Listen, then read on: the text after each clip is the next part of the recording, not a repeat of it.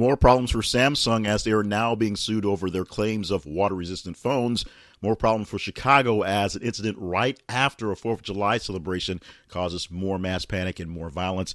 And more problems for Florida as a woman does something that, a Florida woman you expect, she got dared to do something, and she made the attempt. We'll tell you what that was in a bit, but not quite yet, because those stories were amazing, especially the Florida woman story, but not quite top ten material. Not the top stories that you said were picked by you. You literally told me what stories to put in this week's program. You do it every single week, and we'll get to those in just a moment here on The Wrap-Up Show with Jay Cleveland Payne. This is for the week ending July the sixth, two thousand nineteen.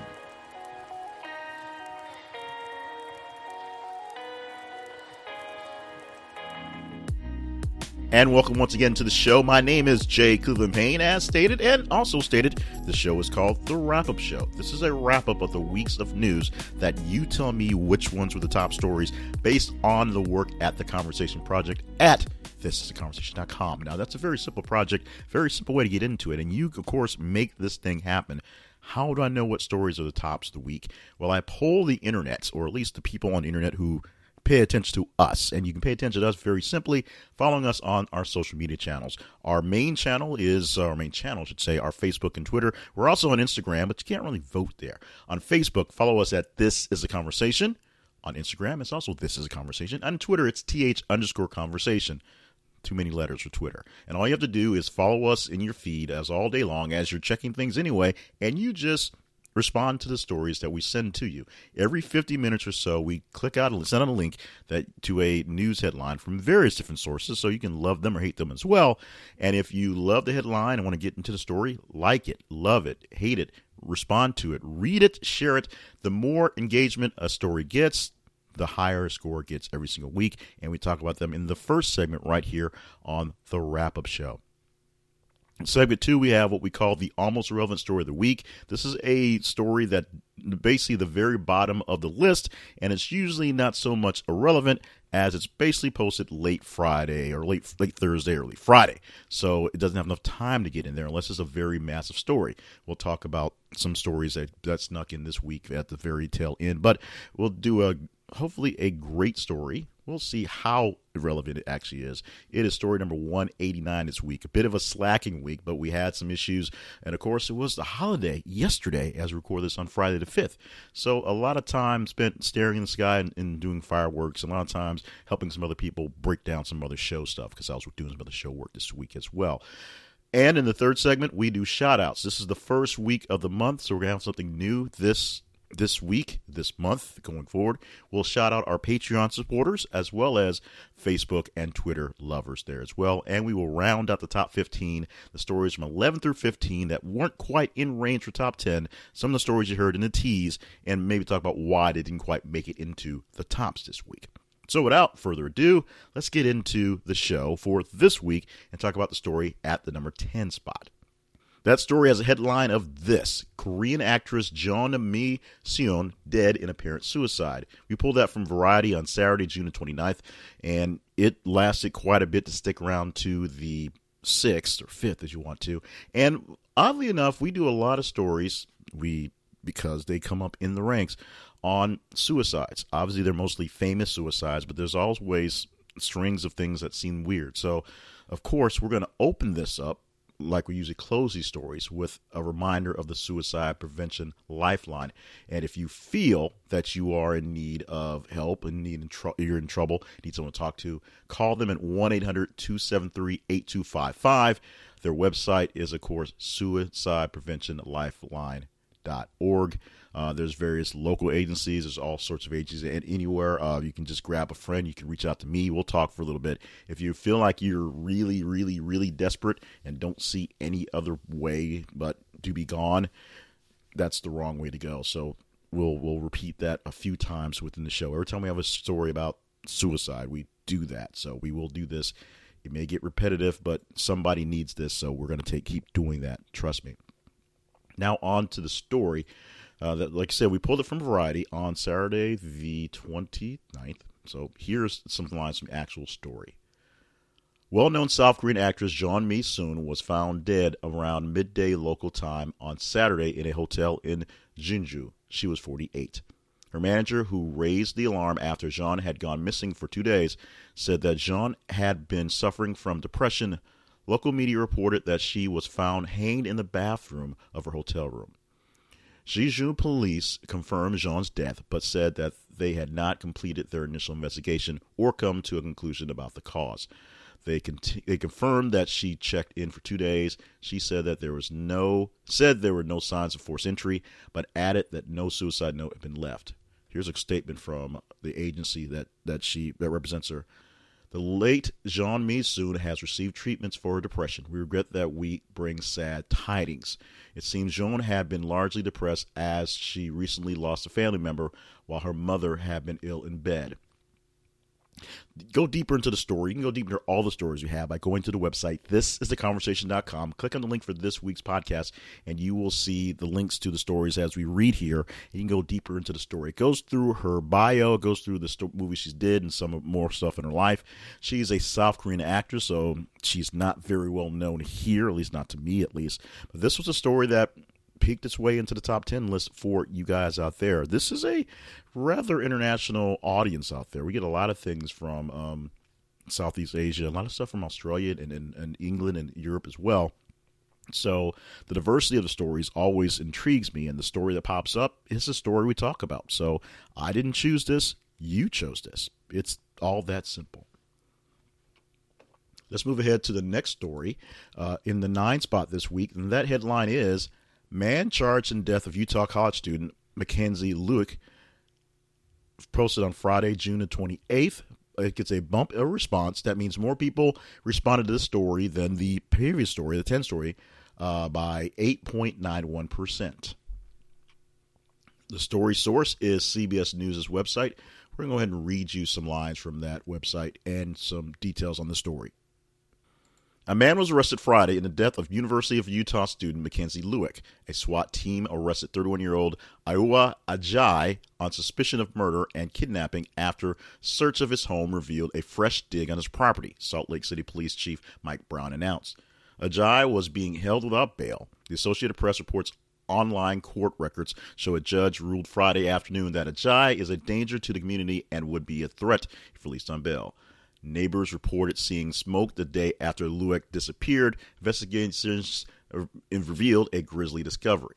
Here's a quote from the discovery.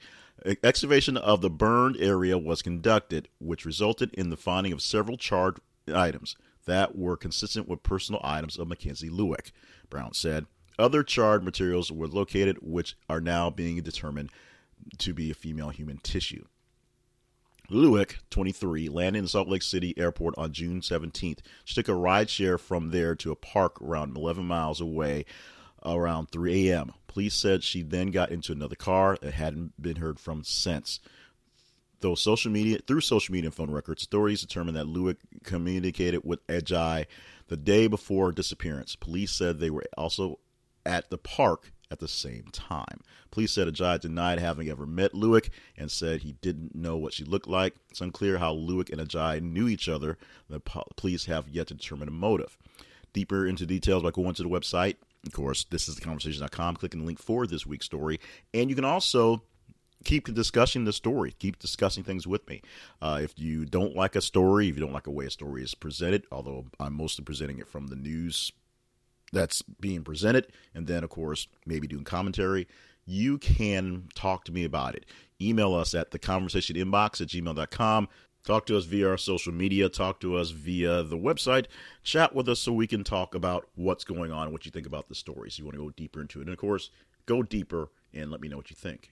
There's a bit of a running joke among me and some fellow podcasters that this podcast is a excuse for me to make issues or make comments about blackity, black, black, black, black issues. And that's not the case. Although I am African-American, I am in my forties. I've lived enough life to, you know, have gone, you know, from the liberal to the conservative and back and forth.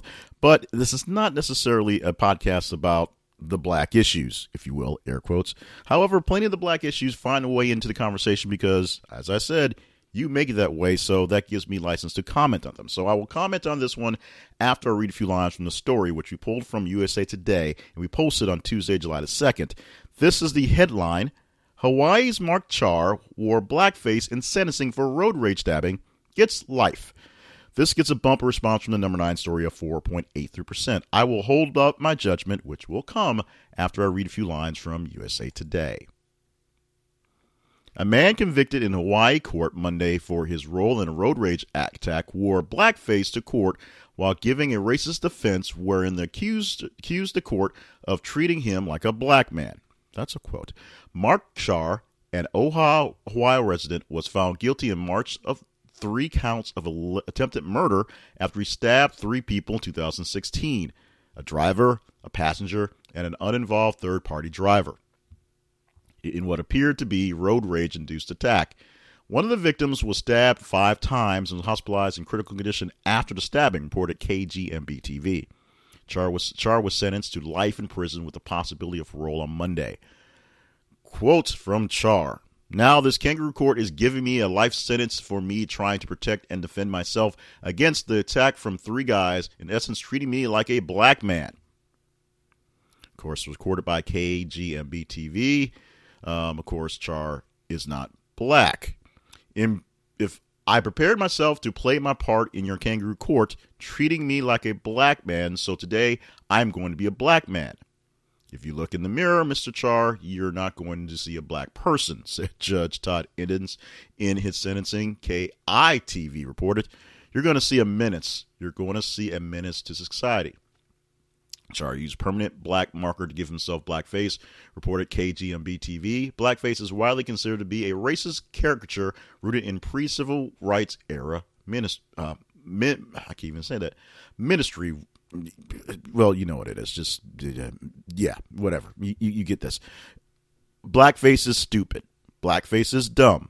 Blackface is always wrong.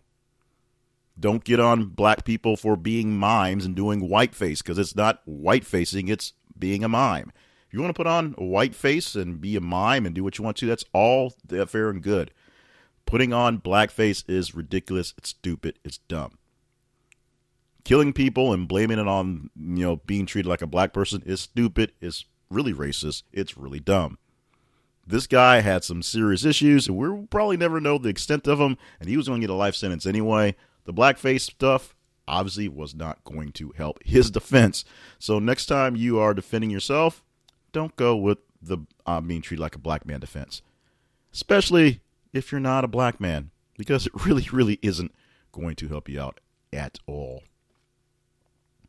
Moving to number seven story this week, rapper A$AP Rocky arrested in Stockholm after street brawl. Wednesday, July third, today we posted this, four point two six percent jump in response there.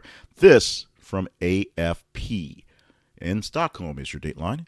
American rapper A$AP Rocky was Rocky. Rocky was arrested in Stockholm this week, suspected of aggravated assault after a street brawl, part of which was caught on video, Swedish prosecutors said Wednesday. The incident took place on Sunday and was partly captured in a video published by celebrity news outlet T M Z. In the video, the artist, whose real name is Rakim Myers, can be seen throwing a young man into his, the street, then aiming several punches at him while the man is on the ground. Sweden's prosecutor authority said the artist had been arrested following an incident on suspicion of aggravated assault, together with three other people. Of the three others, two were suspected of aggravated assault and one just assault. There you go. On Tuesday, the rapper posted his own videos on Instagram, which he said showed the lead up to the clash. In those videos, the musician repeatedly asked the young man and his friends to walk the other way. Swedish prosecutors have until Saturday to decide whether to formally detain the artist. The prosecutor's authority told A F P they didn't want to comment on the level of evidence since it was, quote, too early in the investigation. A$AP Rocky was in Swedish capital for a concert. Uh, of course, he was born in New York and had his breakthrough in two thousand eleven with the release of the mixtape Live, Love, A$AP. He followed up in two thousand thirteen with the debut debut debut album Long Live A$AP. And that's the whole story. So you don't really have to go deeper in that one. I don't see an update on this one. It would seem that Mister Rocky or Mister A$AP is probably back at home someplace. We'll see what happens with that. But be careful, be careful, be careful uh, when you become famous about the people who step to you, because as you can see, sometimes, even if you're not at fault, you turn out to be at fault. Let's Let's move on to the number six story this week, and this one goes about as political as we're going to get this week. Uh, it's it seems like with all the stuff going on, we got we got we got no real political beef going on this week. No real serious things going on. Not a lot of Trump stuff popping up in the top fifteen for this week. Uh, but we did have a sort of a quick scare that freaked people out, so people jumped on this one quickly. Tuesday, July the second, we posted this one. Mike Pence abruptly cancels New Hampshire trip, reason unclear. Bump of response from the seven story of seventeen percent. Now let's read the lines from this one, also from U S A Today. Vice President Mike Pence abruptly canceled a trip to New Hampshire Tuesday for reasons that were not immediately clear. Something came up that required the V P to remain in Washington, D C It's no cause of alarm, spokeswoman Alyssa Farah tweeted around noon. He looks forward to rescheduling the trip to New Hampshire very soon. Pence's top aide, Mark Short, told reporters that the reason for the cancellation would become known, quote, in a few weeks. Pence had been scheduled to meet with former patients at the Drug Addiction Treatment Center and comment on the opioid crisis. Reporters waiting for his arrival in New Hampshire tweeted around eleven a.m., eleven thirty a.m., I should say, that Randy Gently, the representative from Pence's office, announced the event was canceled. Quote, there's been an emergency callback, Gentry told those waiting. The vice president was asked to return to Washington, so it's, so at this time we're going to cancel today's event. Farah, however, said Pence never left Washington. There was no emergency callback, she tweeted. So that's where it got really, really confusing on the fact that Pence actually never left Washington, D C. He never got on a plane. He never started the action moving to New Hampshire. He just went straight to the White House for some reason. And all we know is we'll know about it in a few weeks. We don't know what the issue is. We don't know why the issue was there. We're assuming it's some sort of legislative package or some sort of plan they're going to roll out in, a quote, a few weeks.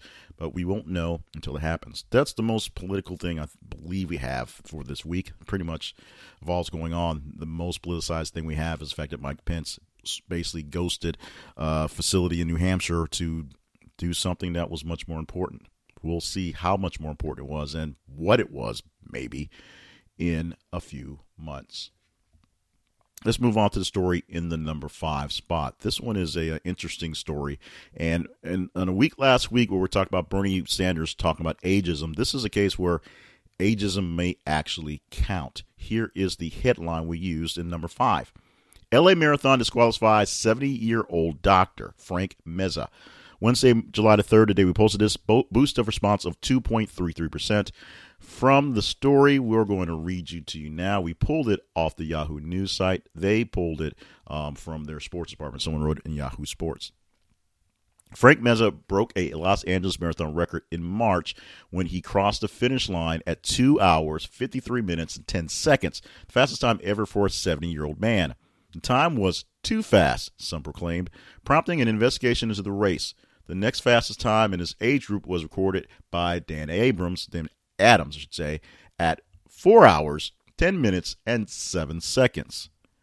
On Monday, the L A Marathon agreed with Meza's skepticism, skeptics, sorry, can't read today, deeming one stretch of Meza's race impossible and disqualifying the runner.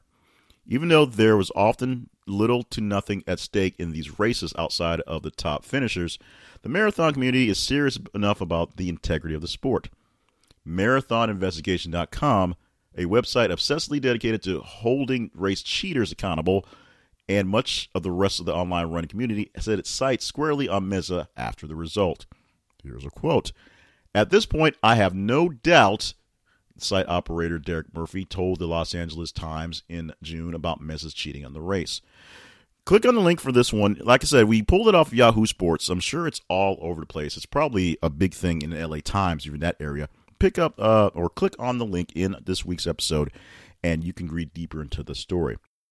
I'm not sure how deep you are into marathons. I am not, and marathon cheats also not. But this is a serious issue for those who are in this community. And, of course, serious enough or at least quirky enough to pop itself into this week's top ten in the five spot, which is pretty amazing as it is. So check it out. You want further details on this story. It gets really deep and really detailed and maybe a bit silly, if you will. But this may be a serious case of ageism where you may not believe that the old guy actually has that much motor in his tank. You be the judge of that, and then just email me and let me know what you think about that. Next story is a very sad story. It is a very tragic story, the way everything was found out. The headline, Los Angeles pitcher Tyler Skaggs found dead in Texas at twenty-seven. Monday, July the first, a date this was posted. This was the top Facebook story for the week. It gets a bumper response total of fifteen point oh six percent. T M Z Sports is where we sourced it, but it was, of course, all over the place after word was released about an hour or so after he was found. And it was... um. It's a big deal. Let's read a few lines from T M Z, the way they posted it. The Southlake Police Department in Texas say cops were called to the Hilton Hotel at two eighteen p.m. about an unconscious man in a room. The Southlake P D adds, officers arrived and found the male unresponsive, and he was pronounced dead, deceased at the scene. At the time, no foul play is suspected. The investigation is ongoing. We will release pertinent information as available. That was the update coming uh, later that day. And later that evening, they said no signs of suicide. Here's a few lines from the original posting now at this point. Los Angeles pitcher Tyler Skaggs was found dead in Texas on Monday morning, the team has announced. twenty-seven-year-old had just pitched against the Oakland A's on Saturday. The team is currently in Texas to play the Rangers. Details surrounding his death are unclear. Major League Baseball has canceled Monday's night's game as a result. The Angels issued a statement saying, quote, "It is with great sorrow that we report Tyler Skaggs passed away earlier in Texas. Tyler has and always will be an important part of the Angels family. Our thoughts and prayers are with his wife, Carly, and the entire family during this devastating time." A lot of people reached out to the the the Twitter sphere, the blogosphere, the internet to talk about what's going on. A lot of his friends, a lot of his co- cohorts, a lot of people just in sports reached out and, and personal people that he knew with accolades about what he had going on. And of course, he just pitched literally two days earlier. So he seemed fine. He seemed healthy. He just went to his room, and then no one really knows what's happened. There's been no update publicly on what the cause of death is, uh, but they do say it was not a suicide. They talk about how happy he was, how he's only been married about a year or so, and how young he was. We will definitely keep up with this one, and you guys will probably jump on the results as soon as that happens, because this was one that really, really shocked a lot of people, and a lot of us really don't know how to respond to that. So we're going to just respond to it by moving on to the number three story. And this one is a great one. This one is an awesome one. This is the headline we use. Mom prays seatmate of son with autism, quote, "There are still kind people," unquote. U S A Today posted this, and that's where we got it from. On Tuesday, July the second, bump in response from the number four story of one oh one point four percent. That's how much you love this one that much. Let's read you the full details of the story so you know what exactly went down with this. Alexa Bjornson said her son was flying solo for the first time from Las Vegas to Oregon to see his dad. The seven-year-old has high-functioning autism and, like many children, may frequently ask, "Are we there yet?" Bjornson said she was worried about her son, Landon, might wear down the Southwest Airlines seatmate, so she sought to turn the challenge into an incentive. She wrote a note explaining her son has autism, and she tucked ten dollars into the note as a thank you for whoever might help Landon feel safe and comfortable. I thought, how do I make it so whoever sitting next to him won't look at him as a burden, but more like, I can help this kiddo through the day, she told K A T U.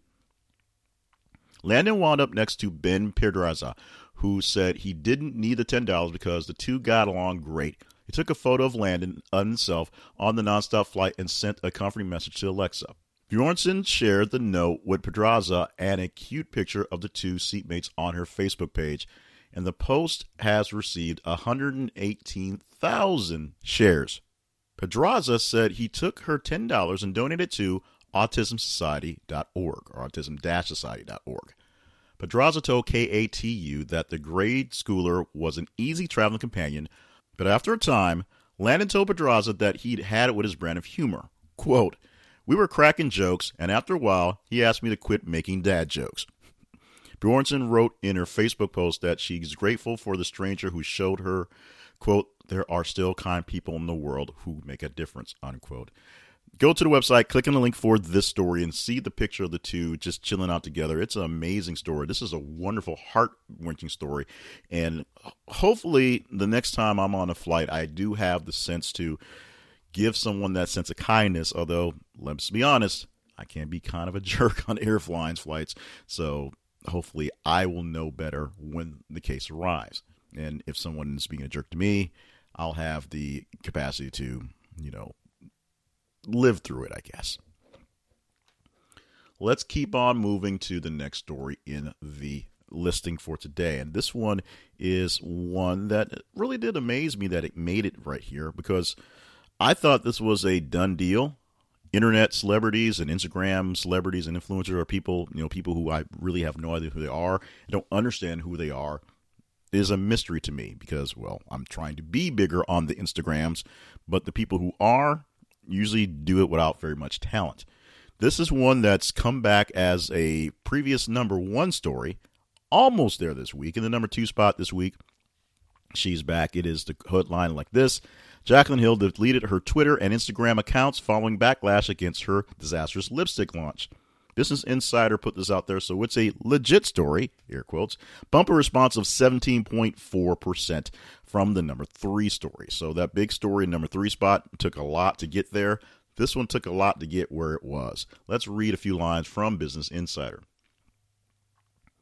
Jaclyn Hill has seemingly left social media following backlash against her disastrous lipstick launch. On Wednesday, the beauty YouTuber appears to have deleted her Instagram and Twitter pages. Her YouTube channel, however, is still active. Many are now speculating why Hill seemingly chose to delete the two accounts. While some believe Hill needed a break from the internet to protect her mental health, others believe a recent YouTube video posted by Mar- Marlena Stell, the C E O of cosmetics brand Makeup Geek, led her to step away. Some people have also accused Hill of attempting to hide information about her makeup brand, Jaclyn Cosmetics, and gain pity from her followers. On Tuesday, the search for her account leads to the message that says, "This page does not exist." A similar message appeared on Instagram as a search for Jaclyn Hill's page led to the message saying, "Sorry, this page isn't available." Go to the website, click on the link for this week's uh, podcast, and click on the link for this one and go deeper into what's going on. Hill did not release an official statement before seemingly deleting her accounts, so we don't really know what the deal is, but there's a whole lot of speculation, and since she's got a bunch of turmoil in her life, you can speculate that a whole lot of that has something to do with all that. So go deeper into the story by going to our website, clicking on the link for this week's podcast, clicking on the link for that story, and then respond to me via email, the conversation inbox at gmail dot com, also via social media, however you want to. We can chat about this one uh, quite a bit. As I said, I have no idea who Jaclyn Hill is and didn't particularly care, but if you guys cared enough to bring her this high two times within the span of about a month, then she's somebody I need to keep on my radar, so let's talk about her. And finally, we're going to the number one story this week, and I said we weren't going to get too political, but this one um, isn't so much political, and also isn't so much blacky, black, black, black, black, but it's just another case of privileged people doing extremely, extremely stupid things.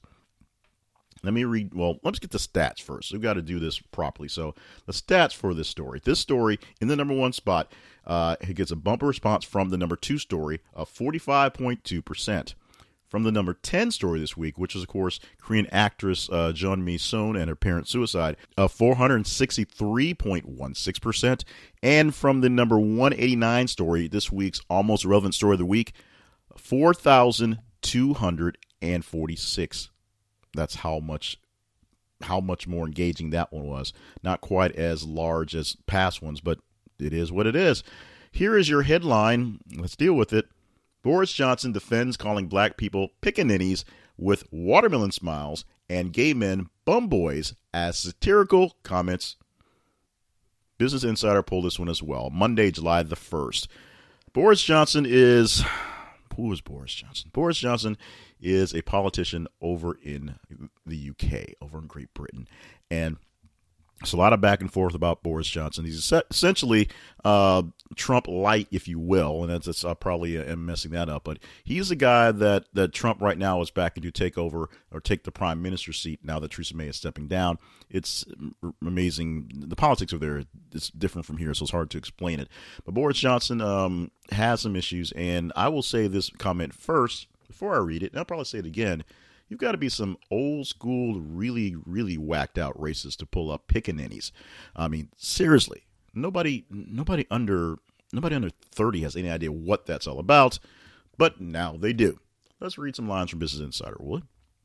Boris Johnson has refused to apologize for articles he has written referring to black people as pickaninnies with watermelon smiles and calling gay people bumboys, saying these comments were wholly satirical. There you go. The front runner to replace Theresa May as Britain's prime minister told Sky News that his comments have been, quote, wrenched out of context, unquote. Oh, actually, more quote. I think if you look at each and every one of those articles, the quotations have been wrenched out of context in some cases to mean the opposite of what I intended, Johnson said, adding that the comments had been made in, quote, a wholly satirical way. Johnson was asked about a Telegraph column from two thousand two in which he referred to a visit to Africa by the U K Prime Minister at the time, Tony Blair. It is said that the Queen has come to love the Commonwealth, partly because it supplies her with regular cheering crowds of flag-waving pickaninnies, he wrote, later referencing the African people as having, quote, watermelon smiles. I've never thought I was going to say th- those words so many times in one article. There, there goes the sky. Johnson record record of the homophobic comments also raised by Sky. In the Business Insider previously revealed, as Business Insider previously revealed, as I can't read, the nineteen ninety-eight Telegraph column about the resignation of former Labor Business Secretary Peter Mandelson, who is gay, from the Labor government, Johnson said the announcement would lead to bumbling of tank-top bumboys in the Ministry of Sound nightclub and the soft-lit Soho drinking clubs frequented by Mandy and his pals. He added that Mandelson's departure would cause the, quote, lipstick, unquote, to come away from Blair's government. And he wrote more.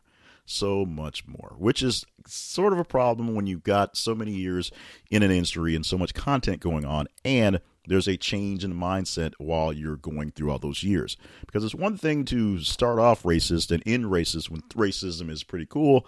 It's a totally other thing when the racism thing, at least overtly, is not so great. And when you get caught, they tend to throw it at you. The flip side is, apparently when you get caught these days, it doesn't really matter anymore, depending on who you are. So if you got the power, got the time, and you're obviously an old white dude, whether you're here or across the pond, you can say stupid things like pickaninny. Still, I don't understand it. I don't understand it, but I understand you guys wanted this one in there. By the way, top Twitter story of the week was that one.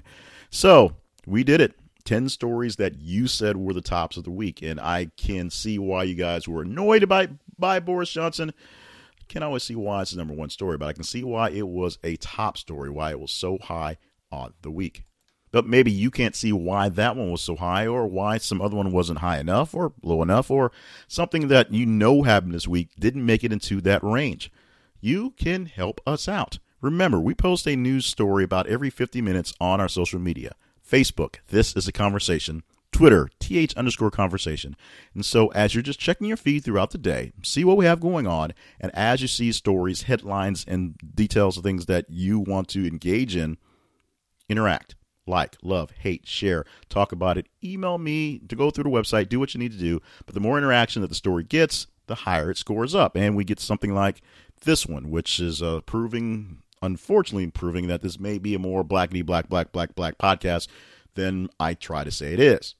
Maybe it is, and I'm I'm in denial. Maybe I'm trying to pull a fast one on you. Who knows? What I do know is coming up in just a moment, we're going to get to the almost relevant story of the week, the story that ranked low, and we'll got some housekeeping with some interesting housekeeping because of the holiday split.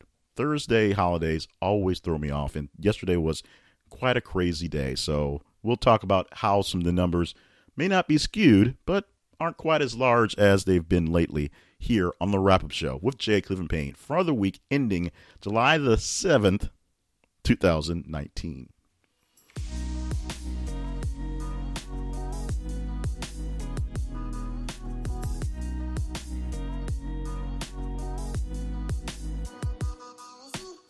You can support The Conversation Project by becoming a patron. Go to patreon.com slash this is conversation and see about the articles there. See about the levels there while you can help us out here. And, of course, you can stop by our sponsors. We have sponsorships at our website and pepper them throughout the day in our feeds. Click a link and see if they can help you out.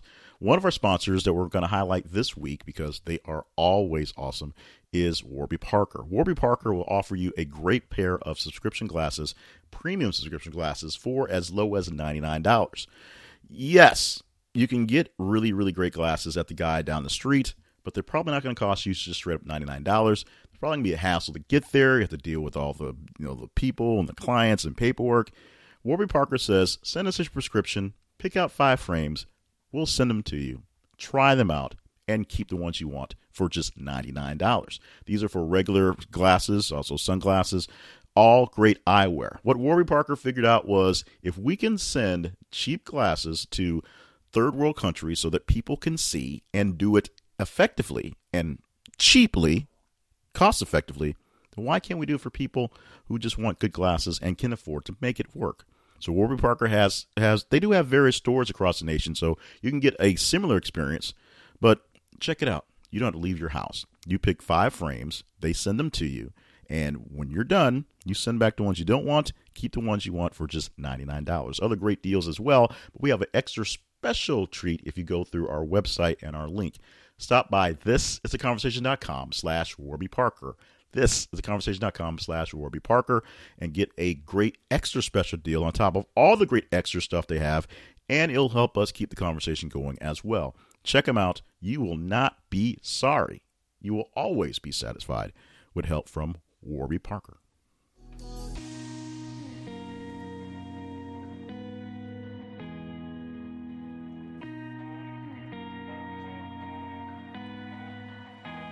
Let's begin with the housekeeping for this week, the issues about the countdown, the counts, and how things worked out. And housekeeping is really actually very light. There wasn't anything that was out of the ordinary, anything that was really, really crazy. We did have an issue with the count, per se. Now, one eighty-nine was the number of articles that we pulled for this week, and that is a bit lower than normal. We've had at least two hundred or up to two ten, two twelve or so on a regular basis, and it's been fluctuating back and forth, as I said, mostly because I've been fluctuating back and forth with my schedule. I literally had a, an issue come up in the middle of the day yesterday, which was also a national holiday. Number one, it was the Fourth of July, and I was doing Fourth of July things, so that meant a lot of things got slipped. A lot of things slipped through the cracks. A couple of days, we missed some deadlines of posting some stuff, get some things posted ahead of time, so we had some holes going there as well.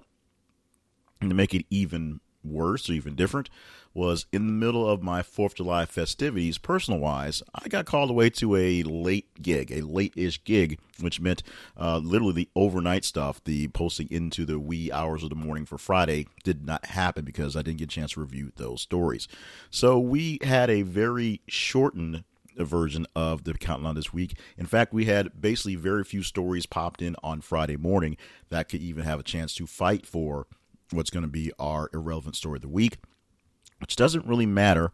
I guess it would really matter because then we'd have a lot of stories that were very, very low, but because they didn't have a good time frame for what we call our Friday to Friday spots, we just didn't worry about them. So the story we have is still relatively low, as you can tell from difference in the lowness from the bump and response rate from the number one story that we replied already.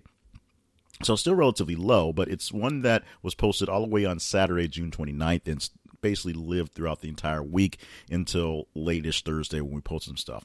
We did post some things Friday morning, and there was a very big story that was very relevant to talk about today, and we have a feeling that it might actually pick up steam because these things are relevant, and it may be a double shot for next week. It's going to be the first double shot we've had since we've revamped how we were doing on the counts. But because of the holiday, because of some other weirdness, and because of some very late-ish things I've been doing to uh, work on, literally the conversation, some other projects going on, there are some holes in time where there's a, normally a time to check in and see what stories are in and post them out there. There are some holes that did not get filled. So one ninety-eight, which is still a pretty amazing number, is all the stories we had to post for this week. That being said, story number one ninety-eight has a headline that reads like this. Gamer loses sponsorship, receives death threats for saying, quote, men are trash. The Insider, it's, which is a gaming um, blog, or basically a, a, a gaming lifestyle blog, is where we got this information from. We got this story from. And you will find that this may be something you want to click on and check in on. This is something that may be of much bigger interest than the seemingly calling it inconsequential, insignificant story may lead it to, to be. Of course, we don't give much reference to this one other than, you know, how it get more or less got there, when it was posted, and its bump and response. This was responded by much, much more than the number one story, but only by four thousand two hundred forty-six or so percent. Sometimes there are much larger jumps, but that's the reference on where it stands within the count. Let's give you some bits of the story, and you can check the link for the full story at our website, this is a conversation dot com. Click on the link for this week's podcast, and you will see all the links to all the stories we talked about. So from the headline, or from this, from the Insider magazine blog site, the internet can be a tough place, especially when you're a woman. The gaming world can be particularly challenging, with trolls sending sexist insults and even rape threats to women in the industry. In a series of tweets on June twenty-first, gamer Gabriela Cattuzzo defended herself against a sexist remark, but ended up losing her sponsorship with the gaming hardware manufacturer company Razer. In the tweets, she responded to another Twitter user who commented on a video of her riding a mechanical bull by saying, quote, "You can ride me if you want. There's always going to be a effed in the head macho man to talk S and sexualize women until the woman starts making jokes, right?" Cattuzzo said in a now deleted tweet, according to Cattuzzo. "And this is why men are trash," she added, "that they, those who are not are exceptions." A lengthy debate ensued on Twitter between Cattuzzo fans and critics of her words. On June twenty-third, Cattuzzo apologized for her phrasing, deleted the tweets, and wrote a new one. "I reacted rudely to the boy who made a bad joke and ended up cursing a lot of people in the process, and I apologize for that," she said. "I do not apologize for having defended me. I will always defend myself." However, to Razer, the damage had been done, and the company said it would not be renewing the contract with Cattuzzo. In a tweet translated by Raducanu Moynihan, Business Insider's translations editor, the company said, "With reference to the recent events, we would like to make clear that influencer Gabby Cattuzzo is not a spokesperson for Razer and was never an ambassador representative for the company." And it goes on to go deeper and deeper about that. Uh, this is a um, uh, because they're a um, they're out of Brazil, so they spoke the the. The quote, the the, the picture, uh, was in um, Portuguese, so it had to be translated for most people. But this is a this is a weird, very weird instance of the words you say, the consequences of those words having severe consequences of your actions. Uh, this is someone who was standing up to herself, and she did it in a rude way, in not the best way possible, obviously, and so she got punished for it. But the problem was she was pushing back at someone who was not being very nice to her. And while she could have let it go, she could have joked about it, she could have said it in much cleaner words, she didn't. So she is fine to stand up for herself. She's fine to defend herself. Uh, and Razer is fine to break off its relationship with her because of whatever they did. You can debate with me more or less on whether it really is the right decision by going to uh, your email machine, sending me something at the conversation inbox at gmail dot com, or talking to us via social media, media and on the website there as well. I say this is a foul deed, but it's all fair, as in it's legal.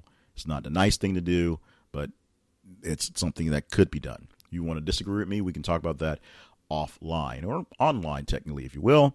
In the meantime, we will go offline for a moment and then come back to talk about our shout-outs, including the first of the month Patreon shout-outs, the very first first of the month Patreon shoutouts, and round out the top fifteen here on The Wrap-Up Show from this is the conversation dot com and The Conversation Project. This is The Wrap-Up Show for the week ending July the seventh, two thousand nineteen.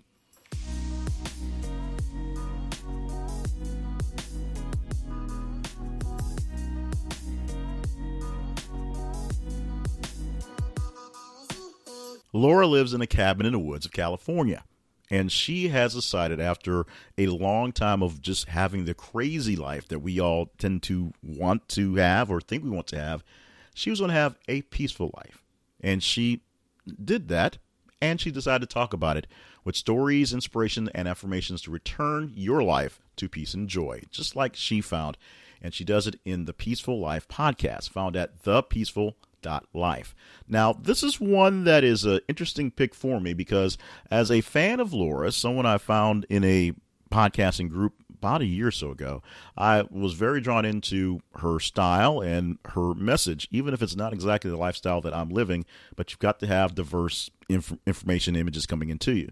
A few months ago, uh, she decided to go on hiatus. She didn't pod fade. She didn't kill the podcast, but she went on hiatus and essentially would come back whenever she had something worth saying.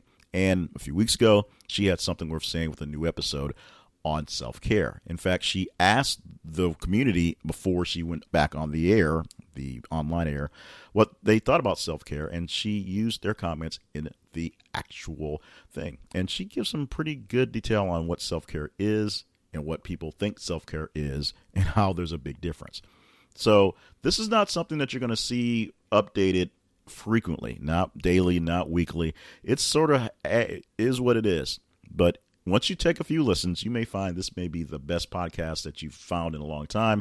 And she's got sixty-four episodes previous that you can dig into and get really deep. And they're all they're all pretty evergreen. They're all pretty let's last. They're self-contained. So you can take that message and use it anytime you want to.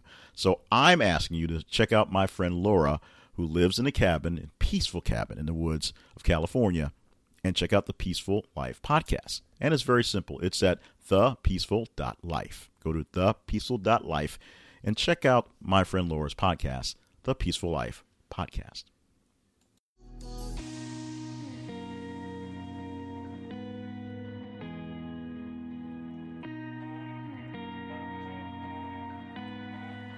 As I often say, this does not work without you. The podcast, I could talk into a microphone for an hour just rambling, but I'd have to have the content, and the content that I get is from you guys out there responding on the Twitter and the Facebook. So thank you so much. This is where we show us, show you some love from us by talking about shout outs, shouting out the people. And because we just launched the new Patreon site, and so patrons can help keep the conversation alive, the first week of the month is the Patreon shout out week. And quick shout-outs on the Patreon to Rants and Reason, who is actually Context and Clarity, good friends from the podcast Context and Clarity. Thank you so much for helping me uh, keep my podcast going, as I love what you guys are doing. And a pledge from the world's most dangerous canine, Rudy, who I'm pretty sure the pledge is actually from his owner, because I don't think Rudy actually earns that much of a living, although he does have quite a following. Thank you very much to Rudy and the owner for giving in a little bit of change, a little bit of cheddar to help keep the conversation going. Check out patreon.com slash this is a conversation if you want to get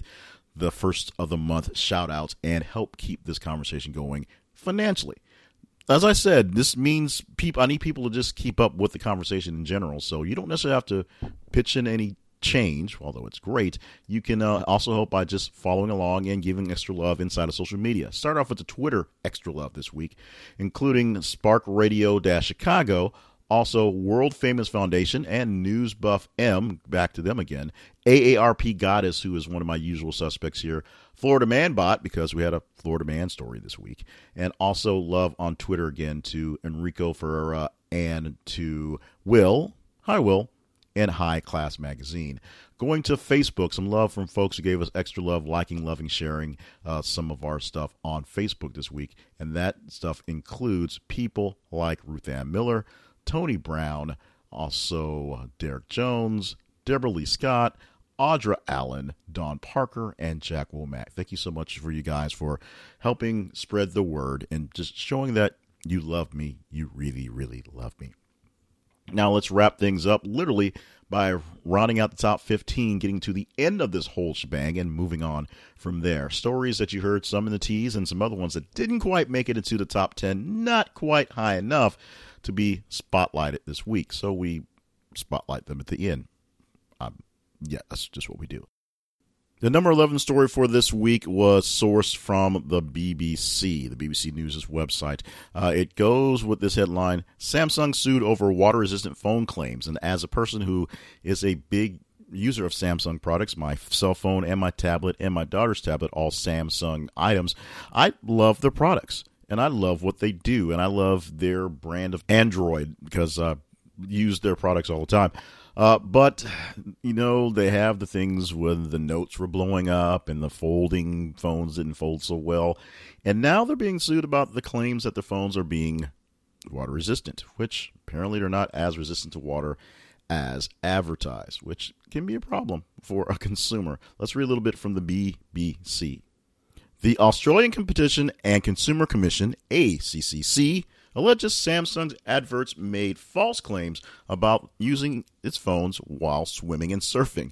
The A C C C said it had reviewed more than three hundred Samsung adverts before launching its legal action. Samsung told Reuters it would defend the case and stood by its adverts.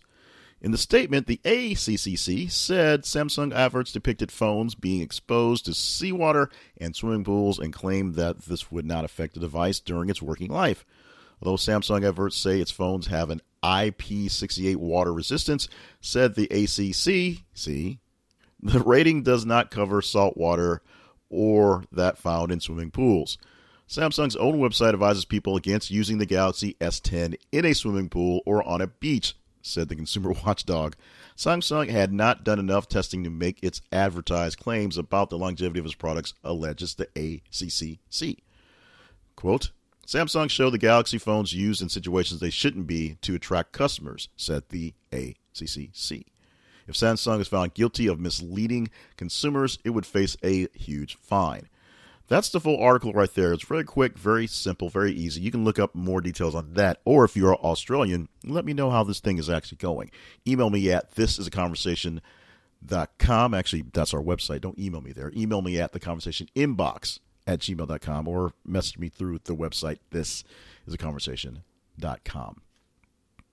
Let's move on to our next item in the not quite there, and that's number twelve for this week. San Bruno Mall shooting. Police searching for suspect, at least two hurt. Tuesday, July the second is the day that this was posted, and the day we put it on there. It was posted early in the day. And let's go to a little bit from that story. We pulled this from C N N dot com. At least two people are injured after a shooting at the shopping mall in San Bruno, California, police said. Police responded to reports of a shooting at the Tanforan Mall on Tuesday afternoon. When officers arrived, they found two victims with gunshot wounds, San Bruno Police Chief Ed Barrini said. Both were treated by paramedics and have been taken to a local hospital, he said. Investigators did not believe the shooting was random. We believe that we may have two separate shootings, Barbarino said, according to the shooters, adding that the shooters may have been firing at each other or at someone else.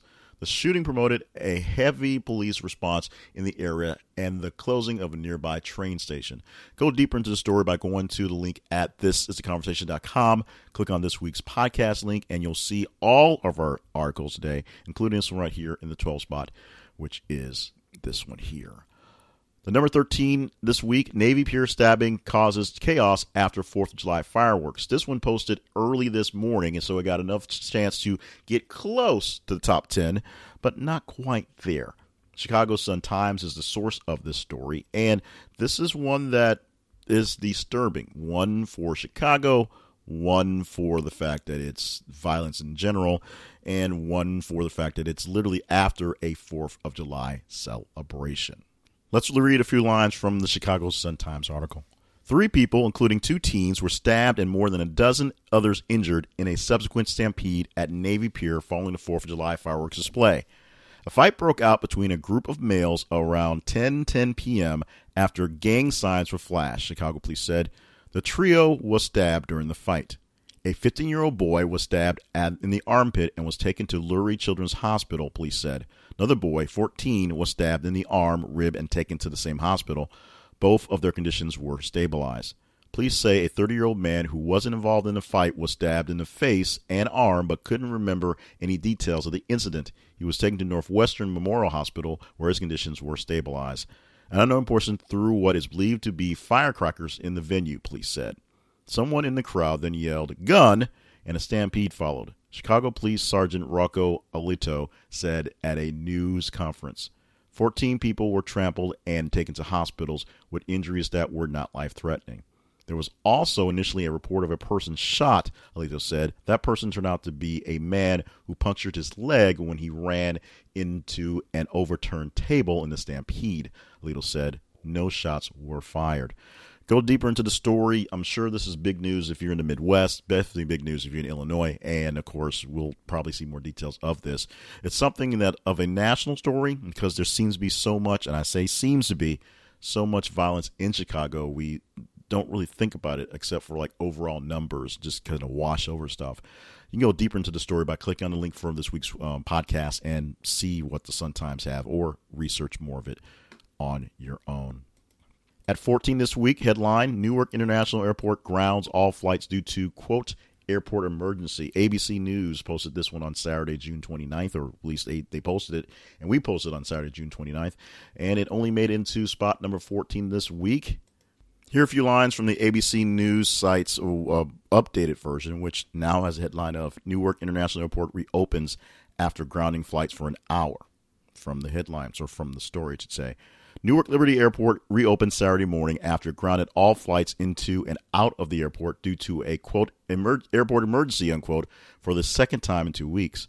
Quote, full flight activity restored. E W R, United Aircraft forced to make emergency landing has been removed from the runway. Expect residual delays. Thunderstorms to the west beginning and impact E W R. Flight schedule. Check your carrier for flight status. The report airport tweeted at two sixteen p.m. on Saturday. At eight twenty a.m., United Flight twenty ninety-eight, which is an Airbus three nineteen, landed on the runway twenty-two L at Newark, a law enforcement source told A B C News. Aircraft departed LaGuardia Airport for Houston, but was diverted to Newark with a hydraulic issue. Upon landing, the left main gear blew and the front landing gear was damaged, and the aircraft was evacuated, the source said. There were one hundred thirty-three people on board, including crew. Two were taken to Terminal C. The law enforcement official said that thirteen minor injuries were reported and that the injured travelers were evaluated at the scene and released without requiring any further medical attention. The ground stop is the second such incident at Newark involving United Airlines in as many weeks. On June fifteenth, United Airlines flight skidded off the runway upon landing, causing a temporary halt in flights. That incident involved a different kind of aircraft, that of Boeing seven fifty-seven two hundred. So issues in Newark, issues, I'm not sure why Newark is such a big deal, but I guess two weeks in a row makes it a pretty big deal to want to deal with. And finally, wrapping it up completely with this fifteenth story, and Florida woman messing with Florida man, where the headline is, Florida woman stabs boyfriend in the chest with steak knife after he told her, quote, you don't have the balls to do it, unquote.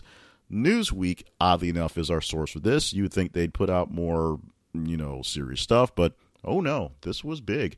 Wednesday, July the third, the date that we posted this, and here is a little bit of what went down with Florida man and woman, woman last week. A Florida woman was arrested and charged with attempted first-degree murder last Friday after being accused of stabbing her boyfriend in the chest with a steak knife, police said. Nicole Marion Pelletier, age eighteen, threatened her partner during an argument at their home in a two hundred block of Northeast tenth Avenue in Pompano Beach. He, she believed he had been cheating on her and, after grabbing the weapon, said, quote, I will kill you and everybody in this house, unquote, local media outlet W P L G reported. Not sure how they knew that, but that's what they reported. According to the Broward Sheriff's Office, the suspect knifed the twenty-three-year-old boyfriend after he taunted her by saying, quote, you don't have the balls to do it, unquote. He was stabbed on the left side of his chest, police said. After the knife was thrust into his body, the boyfriend, who has not been named, fled into a bathroom. The victim and Pelletier used a towel to apply pressure to the wound and called nine one one, L P L G reported. The couple's six-month-old daughter was in the apartment at the time, but not harmed. Police note it. Go to the website, click on the link for this one, and get deeper into detail because it goes really, really deep. And it's really, really insane. But this is one that, like I said, barely made it into the mentions this week. Uh, missed it by a couple spots to make it into the top ranks. But we're talking about it just enough to be talked about in what little way that it is. So there you go. We got it. We're done. That's fifteen stories that are...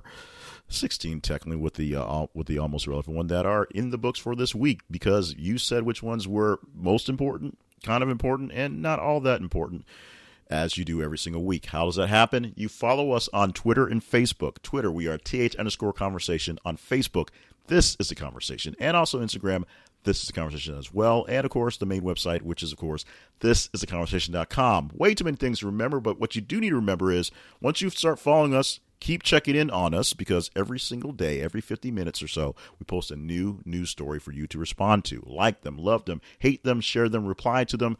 Just respond to the stories. Be engaging to the stories, and the more engagement a story gets, the higher it goes up into the rankings. And then we have a countdown every single week, a podcast just like this.